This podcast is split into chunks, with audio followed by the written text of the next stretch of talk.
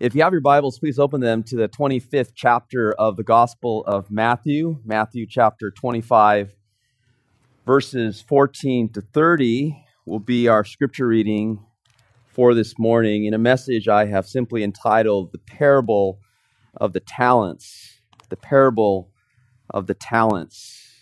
This is a parable, simply a story which illustrates spiritual truth, and this is a story that Jesus told to impress spiritual truth upon his disciples' minds, and by extension, upon our minds and hearts as well. Matthew chapter 25, verses 14 to 30, and I'll be reading from the English Standard Version translation of Holy Scripture. For it will be like a man going on a journey who called his servants and entrusted to them his property. To one he gave five talents, to another two, to another one, to each according to his ability. Then he went away. He who had received the five talents went at once and traded with them, and he made five talents more. So also he who had the two talents made two talents more. But he who had received the one talent went and dug in the ground and hid his master's money. Now, after a long time, the master of those servants came and settled accounts with them. And he who had received the five talents came forward, bringing five talents more, saying, Master, you delivered to me five talents. Here, I have made five talents more. His master said to him, well done, good and faithful servant. You have been faithful over little. I will set you over much. Enter into the joy of your master. And he also, who had the two talents, came forward, saying, Master, you delivered to me two talents. Here I have made two talents more. His master said to him, Well done, good and faithful servant. You have been faithful over little. I will set you over much. Enter into the joy of your master. He also, who had received the one talent, came forward, saying, Master, I knew you to be a hard man, reaping where you did not sow, and gathering where you scattered no seed. So I was afraid and I went and hid your talent in the ground. Here, you have what is yours. But his master answered him, You wicked and slothful servant. You knew that I reap where I have not sown and gather where I scatter no seed. Then you ought to have invested my money with the bankers. And at my coming, I should have received what was my own with interest. So take the talent from him and give it to him who has the ten talents. For to everyone who has will more be given, and he will have an abundance. But from the one who has not, even what he has will be taken away. And cast the worthless servant into the outer darkness. In that place there will be weeping and gnashing of teeth. This is God's Word. The life of a restaurant critic must be a very interesting one.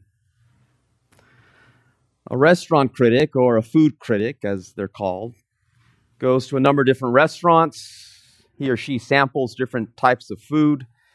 The critic then writes reviews and media publications which influence people's opinions about that restaurant. It must be a very interesting life. What I didn't know about the life of a restaurant critic is the lengths they will go to in order to guard their anonymity. Some critics will use fictitious names, some will even wear elaborate disguises in order to remain unrecognized as they travel and eat at certain restaurants. From the critic's point of view, they don't want preferential treatment. They want to experience the restaurant through the eyes of the average diner. But from the restaurant owner's point of view, they want to identify and spot the restaurant critic. They want to give that person the best treatment possible in order to obtain the best review from that writer's publication. From this, I would make a general observation. How you serve is closely related to who you are serving even in the restaurant business, if you know the person you are serving is a very important or influential person, it compels a certain manner of service. And friends, what is true in the life of a restaurant business is also true of the Christian life. How we serve is closely related to who we are serving. This is why the Bible, when speaking to the subject of Christian service, not only describes the characteristics or the manner in which we should serve, but Scripture emphasizes the person whom we are serving. It's as simple as Colossians chapter 3, verse 23, where the Apostle Paul says, Whatever you do, work heartily as for the Lord and not for men. You are serving the Lord Christ. Brothers and sisters, this morning I want to bring you an encouragement from God's Word that it is a privilege to serve the Lord Jesus Christ. I want to encourage you this morning that our service to Christ is motivated by who He is and what He has promised to do. We will see this message in the parable of the talents in Matthew chapter 25 verses 14 to 30. And we'll see this parable unfold for us in three distinct events. Event number one is the assignment of the master. The assignment of the master, starting in verse 14. Jesus says, For it will be like a man going on a journey who called his servants and entrusted to them his property. Now, we're in a section of Matthew's gospel known as the Olivet Discourse. Jesus is sitting on the Mount of Olives. He is speaking of the events which concern the end of the age and his second coming, his glorious return to this earth. The Olivet Discourse is given in response to a question which was asked by the disciples in Matthew 24, verse 3.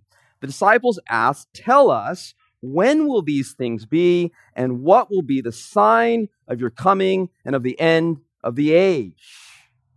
In response to that question, Jesus answers, saying in chapter 24, verse 36, concerning that day and hour, no one knows, not even the angels of heaven or the Son, but the Father only. So Jesus is speaking to his disciples about his second coming, his glorious return to this earth. And the disciples want to know about dates and times. When will these things be? What will be the sign of your coming? And Jesus shifts the focus from predictions about dates to the issue of spiritual readiness. The question is not when is Jesus coming? The question is, are you ready for him to return? Chapter 24, verse 44, Jesus says, Therefore, you also must be ready, for the Son of Man is coming at an hour you do not expect. So, to illustrate the need for spiritual readiness, Jesus tells three parables starting in chapter 24, verse 45. There's the parable of the drunken slave in chapter 24, verses 45 to 51. There's the parable of the ten virgins in chapter 25, verses 1 to 13. And then there is this third parable, the parable of the talents in Matthew 25, verses 14 to 30. So, this is a parable about the return of Christ. It is a parable designed to teach the disciples the need for spiritual readiness in light of who Jesus is and what he has promised to do. So Jesus says in verse 14, it will be like a man going on a journey who called his servants and entrusted to them his property. We're introduced here to the main character in the story. The main character is called a man in verse 14. He is called a master in verse 19. So this man, this master, has three servants.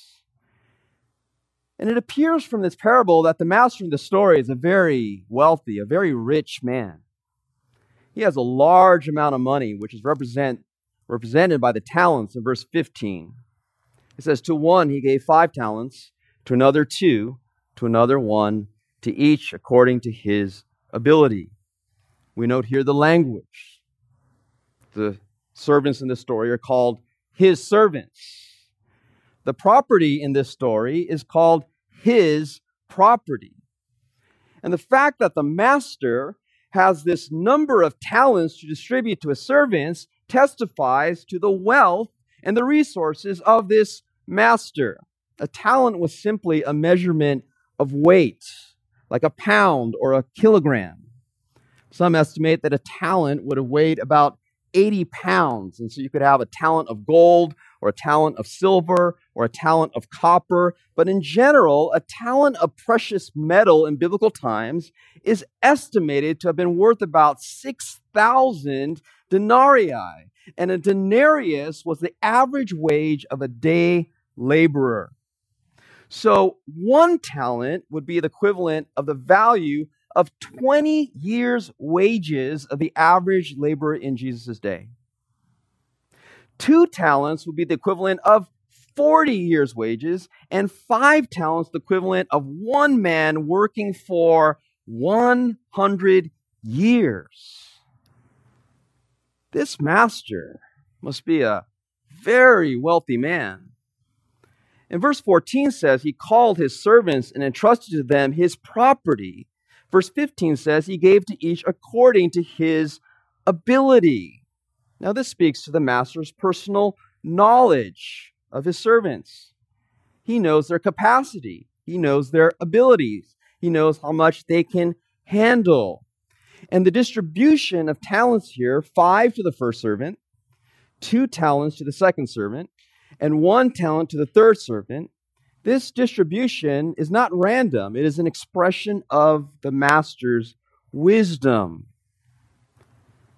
Verse 15 says, after distributing his wealth, he went away. And verse 14 describes it as going on a journey.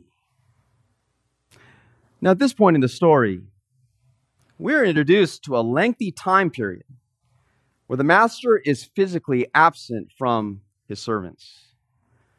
Verse 19 is going to say that he is away for a long time. And the question is what are the servants going to do in the master's absence? What are the servants going to do with all of this wealth that they've been given to steward? What are they going to do with these number of talents that have been entrusted to them in the master's absence? Now, students who are in high school and in grade school this morning, can I ask you this? What would your class be like if your teacher only showed up on the first day and then said, Now I'm going to go away for a long period of time?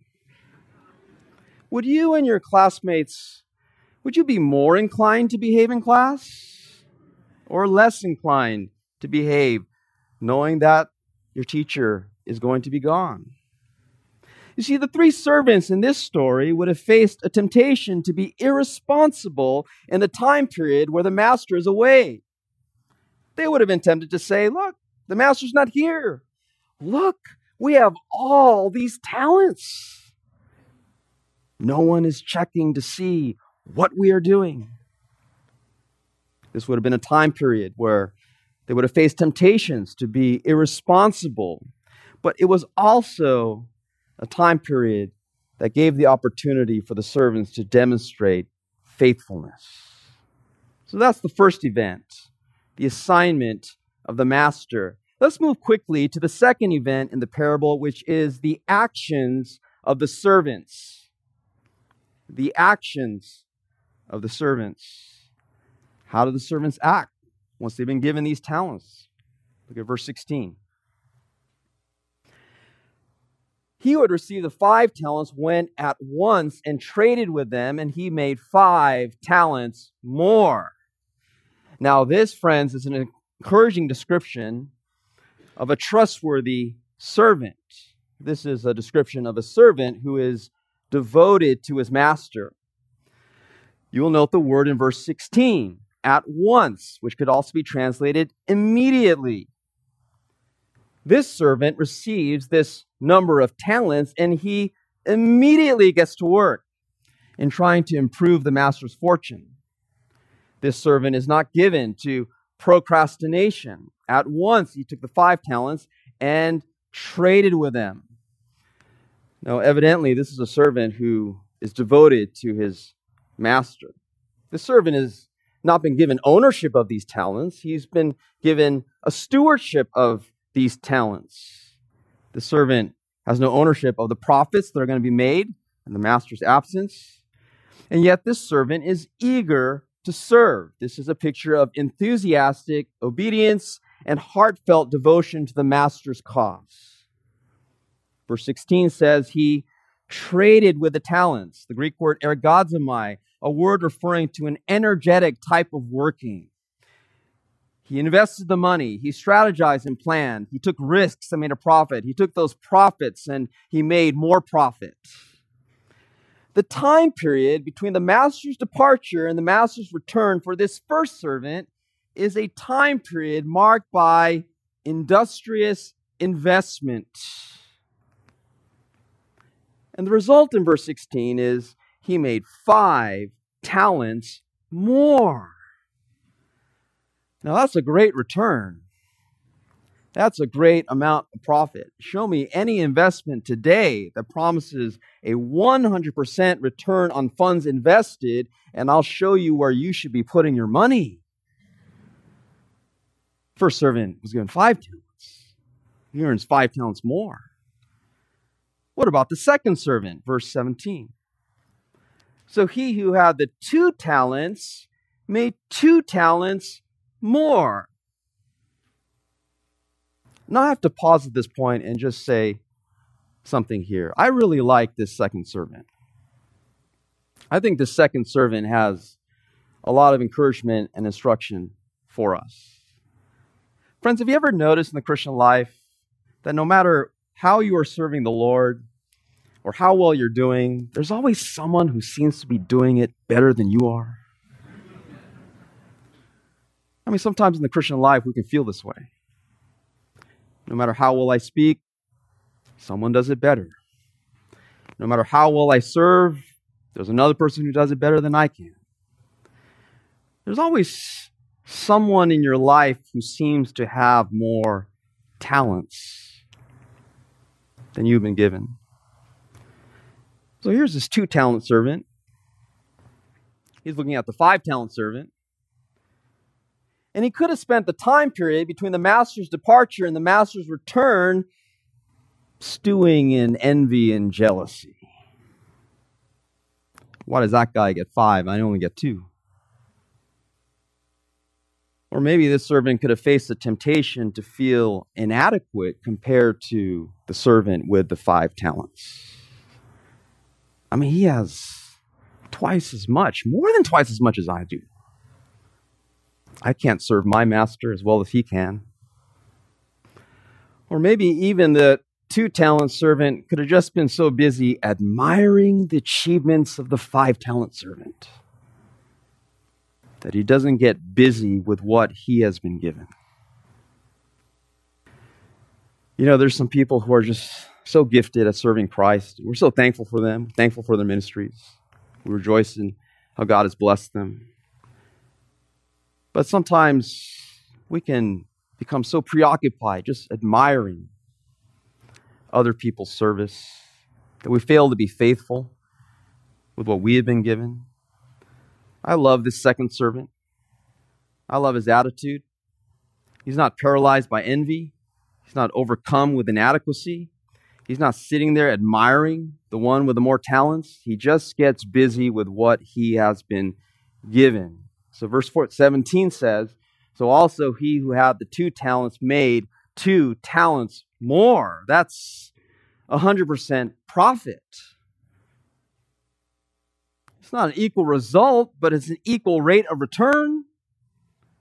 It's not an equal amount of money, but it's an equal amount of faithfulness that's been demonstrated with what he's been given. This servant with the two talents is a model of faithfulness. He's an example of an attitude which says, I may not have been given as much as others have been given, but I love my master. And I'm going to serve him with what I have. This brings us to the third servant in verse 18.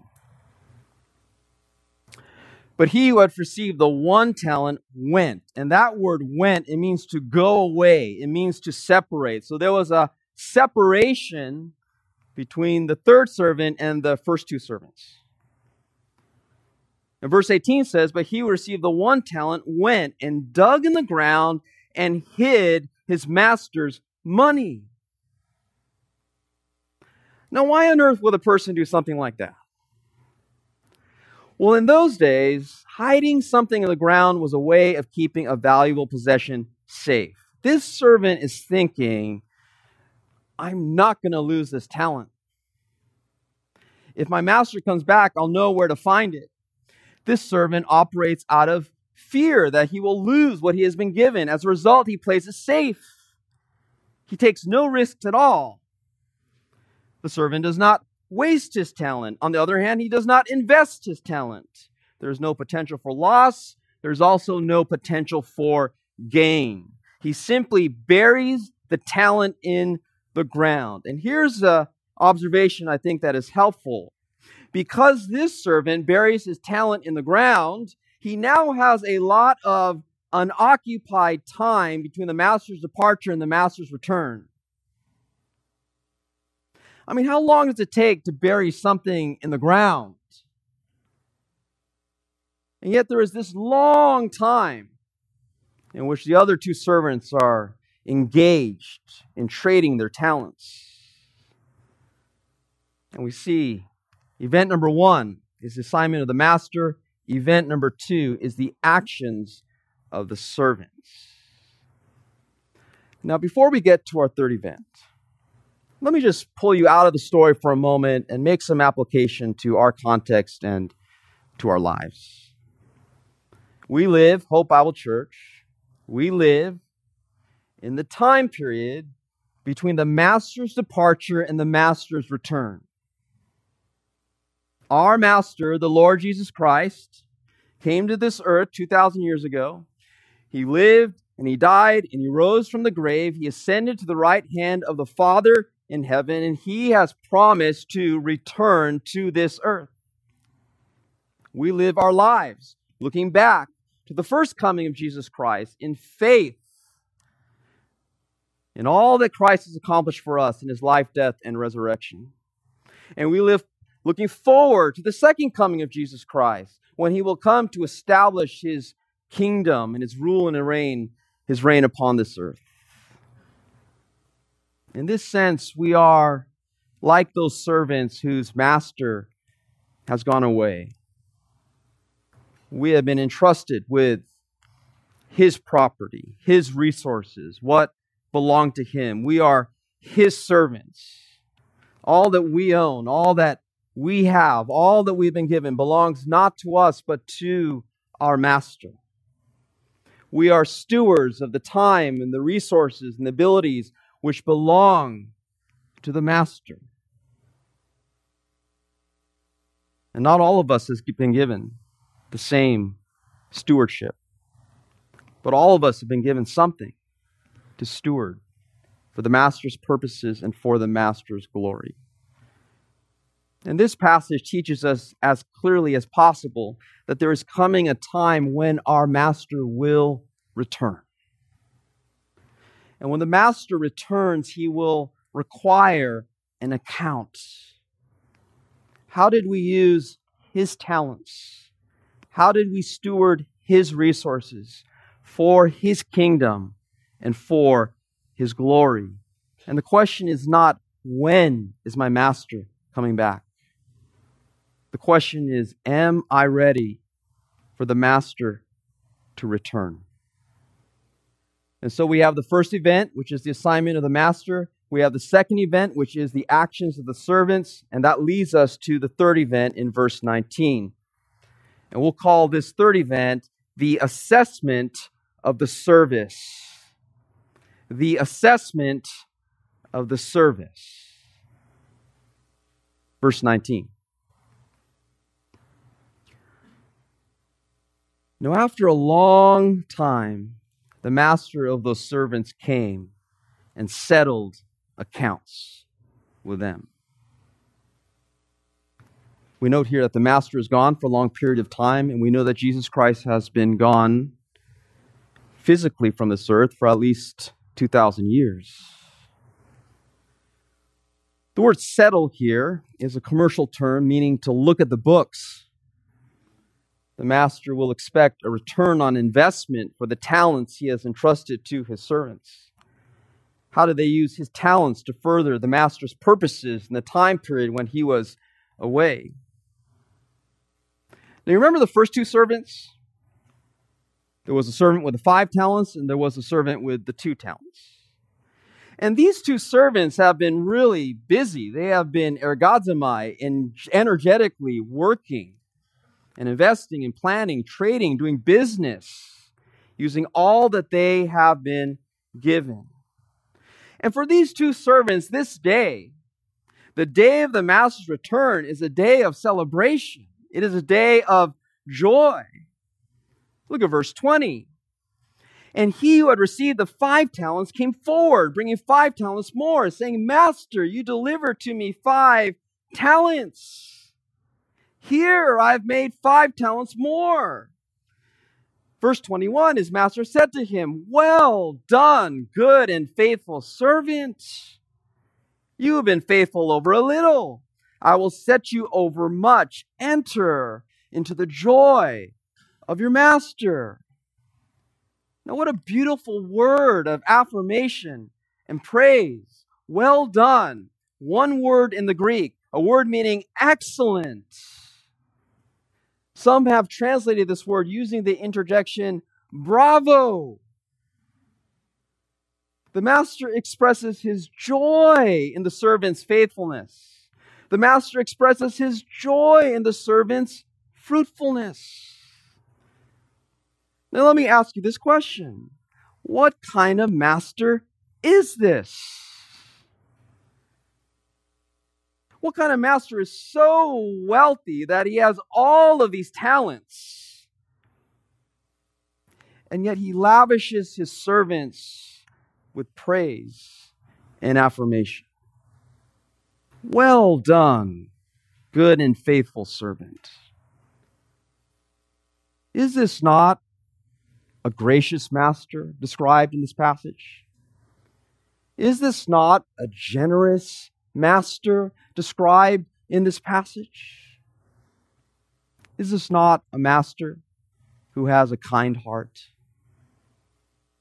The great expositor Alexander Maclaren said this of our passage The master pours out his approval in no grudging or scanty measure, but with warmth and evident delight. His heart glows with pleasure, and his commendation is musical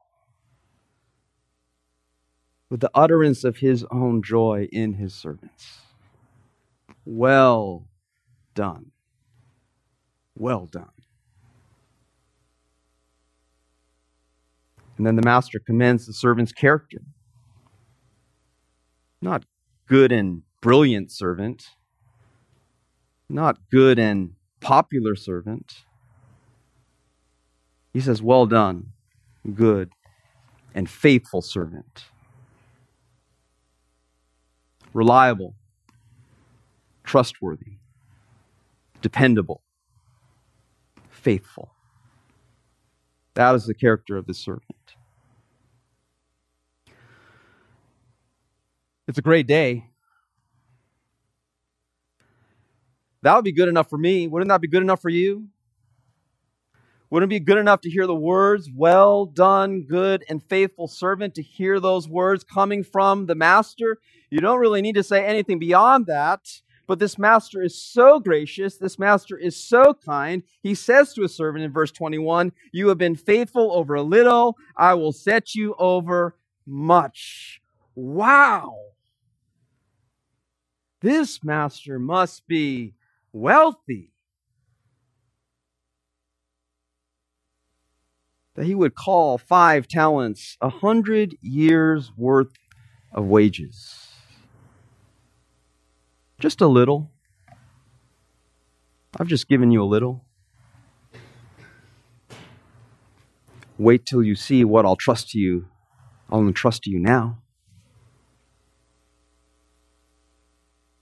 Friends, I believe the millennial kingdom, as well as the eternal kingdom, will be a time period in which God's people will serve Him, and the reward for faithful service in this life will be greater opportunities for service in the next.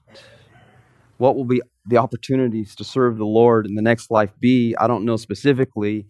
I do know that whatever we were given into this life will be called a little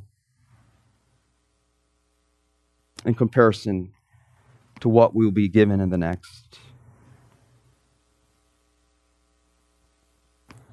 Verse 21, the master says, Enter into the joy of your master. That's the supreme reward, the greatest happiness. Not only to share in the master's service, but to share in the master's joy. This is a great day for this servant. What a day of celebration.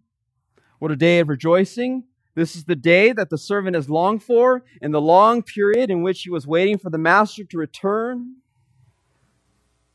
And, dear friends, is this not the hope that fuels our present service to Christ?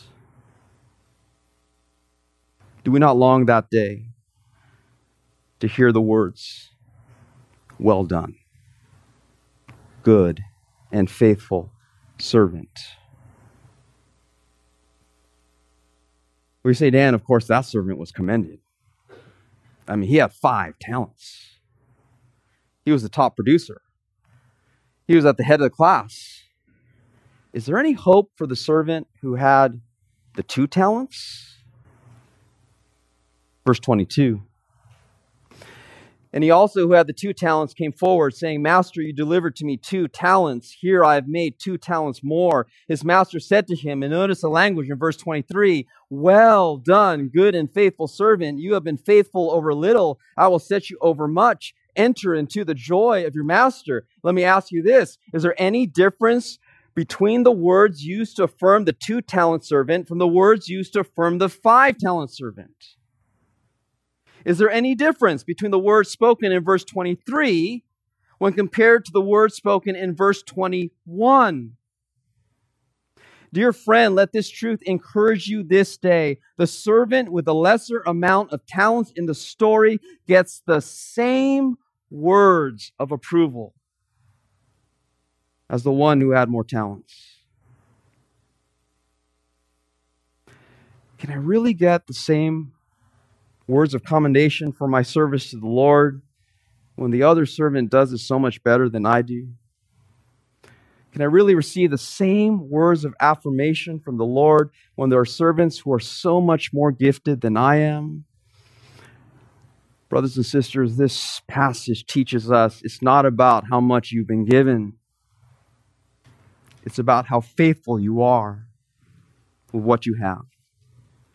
And the one who has more and the one who has less can demonstrate the same amount of faithfulness with what they've been given. A number of years ago, I was transitioning out of a ministry at a, a local church I dearly loved.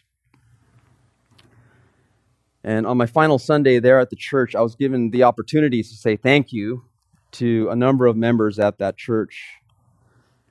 And there was a couple at the church. You wouldn't know who they are, and I would tell you their names, but I don't want to steal their heavenly reward.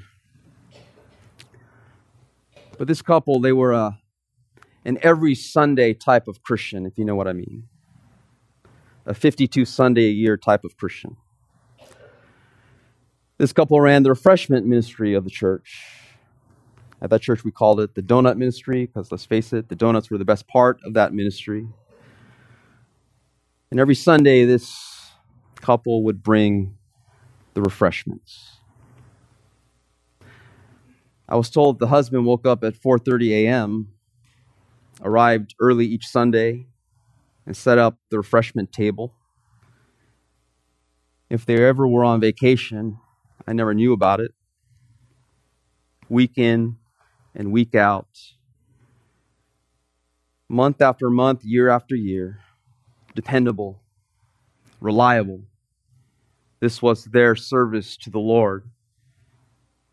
And they served God's people by bringing the refreshments. And on my final Sunday at the church, I said this from the bottom of my heart. I said, It is Christians like you who are my spiritual heroes. Faithfulness. Faithfulness. It's what it's about. Serving without fanfare, serving without recognition, showing up every week, being the one that others can count on.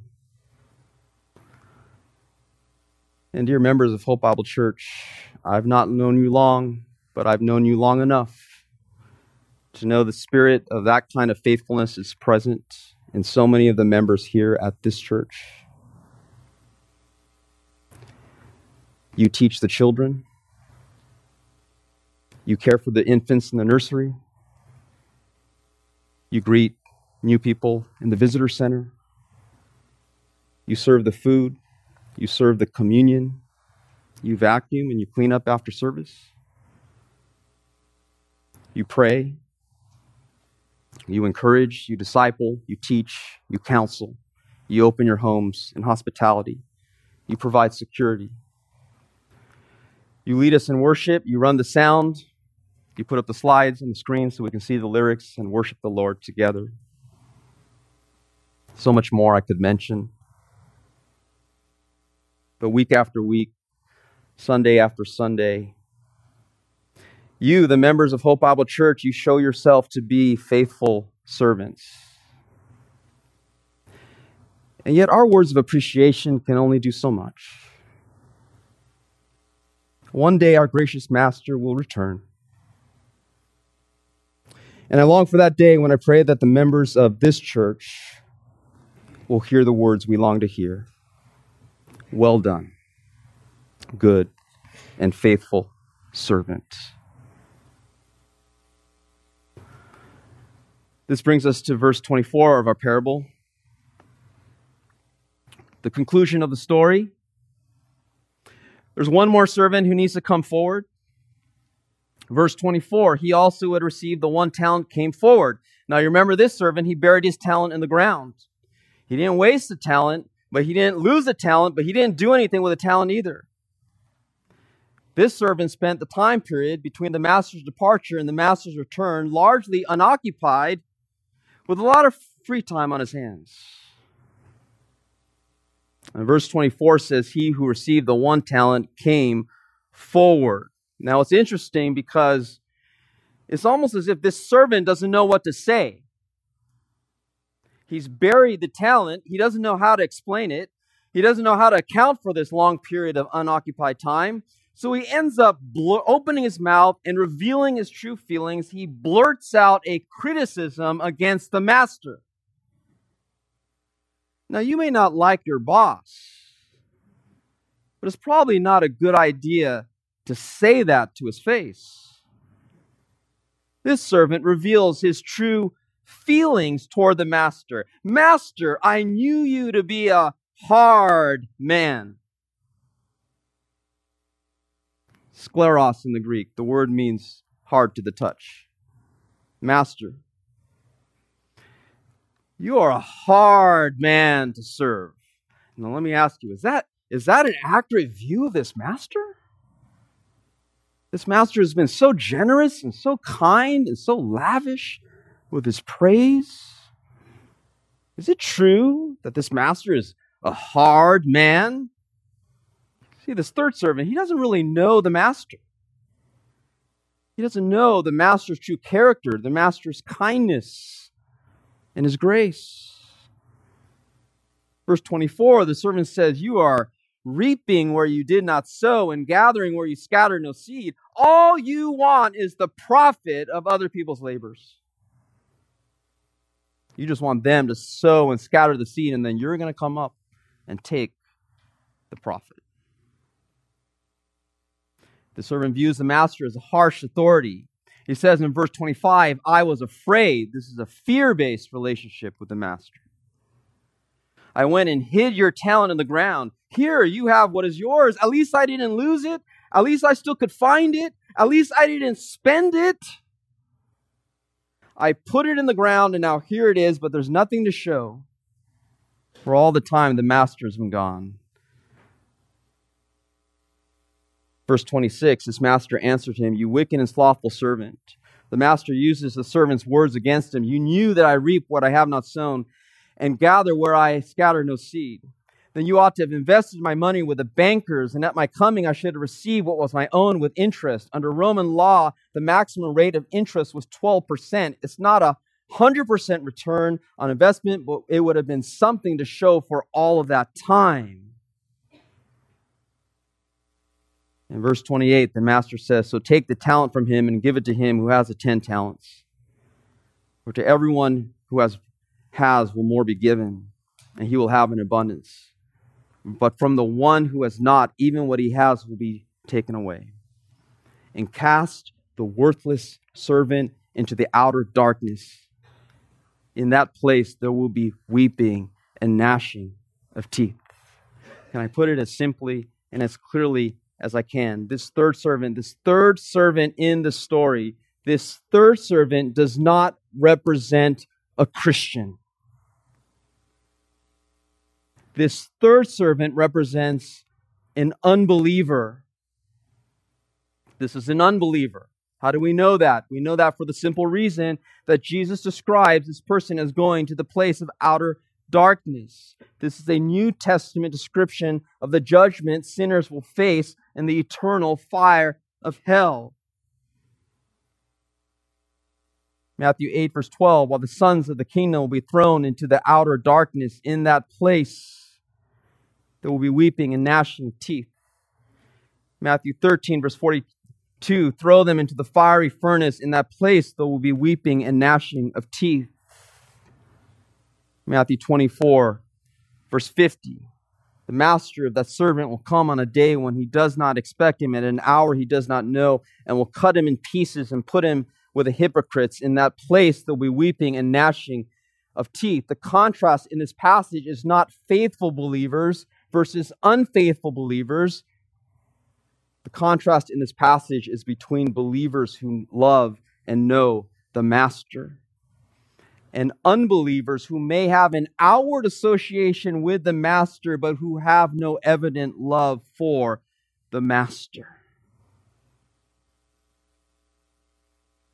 Even as the disciples listened to these words on the Mount of Olives that day, there was one of them among them who was not truly saved Judas, who would betray Christ for 30 pieces of silver a servant outwardly associated with the master, but who had no true devotion to the master. If you're not a Christian this morning, the word gospel simply means good news. The gospel is simply this that all have sinned and fall short of the glory of God that the wages of sin is death, but the free gift of God is eternal life in Christ Jesus our Lord. For God so loved the world that he gave his only Son, that whoever believes in him should not perish but have eternal life. For God did not send his Son into the world to condemn the world, but in order that the world might be saved through him. If you confess with your mouth that Jesus is Lord and believe in your heart that God raised him from the dead, you will be saved. All of us have sinned against a holy God and deserve the wrath of God because of our sins. But Jesus Christ, being fully God and fully man, died as a substitute for our sins at the cross at Calvary, fully satisfying the wrath of God on our behalf. On the third day, he rose from the grave so that any who would believe in him would be forgiven and have eternal life. Friend, you can know today that you are going to heaven if you repent of your sins and place your faith in the finished work of Jesus Christ. And friend, if you are a believer in Christ, I encourage you to think long and hard about the character of your master. Think long and hard about the kindness and the mercy and the sympathy of the Lord Jesus Christ, our gracious master. That you may be motivated to serve him because you love him, because you know he is worthy of our devotion and loving service. Great preacher C.H. Spurgeon had a long and fruitful ministry. His sermons are still read and quoted to this day. In his first sermon at the Metropolitan Tabernacle in 1861, Spurgeon declared what he would be focusing on in his ministry. He said, I would propose that the subject of the ministry of this house shall be the person of Jesus Christ, the sum and substance of the gospel, the incarnation of every precious truth, the all glorious personal embodiment of the way, the truth, and the life. 30 years later, after a long season of faithful ministry, in 1891, Spurgeon preached his last sermon at the Metropolitan Tabernacle, and with a wisdom and sobriety that only comes with age, Spurgeon said this Every man must serve somebody. You will find sin, self, Satan, and the world to be hard masters. But if you wear the livery of Christ, you will find him so meek and lowly of heart that you will find rest unto your souls. He is the most magnanimous of captains, always to be found in the thickest part of the battle. If there's anything that is gracious, generous, kind, and tender, you will always find it in Him. His service is life, peace, joy. Oh, that you would enter on it at once. Friends, Jesus Christ is a gracious master. I pray that you will serve him with faithfulness and with joy. And I pray that you will hear on the day when he returns. Well done, good and faithful servant. Enter into the joy of your master. Let's pray together. Father, thank you for your word. Thank you for the truth that our master is so gracious. We pray that we might serve the Lord Jesus Christ, who has loved us with an everlasting love, that we may serve with faithfulness and with joy. We pray that you would make us faithful with what we've been given. Thank you for your word. We pray that you would impress these truths on our heart. We pray this in Jesus' name. Amen.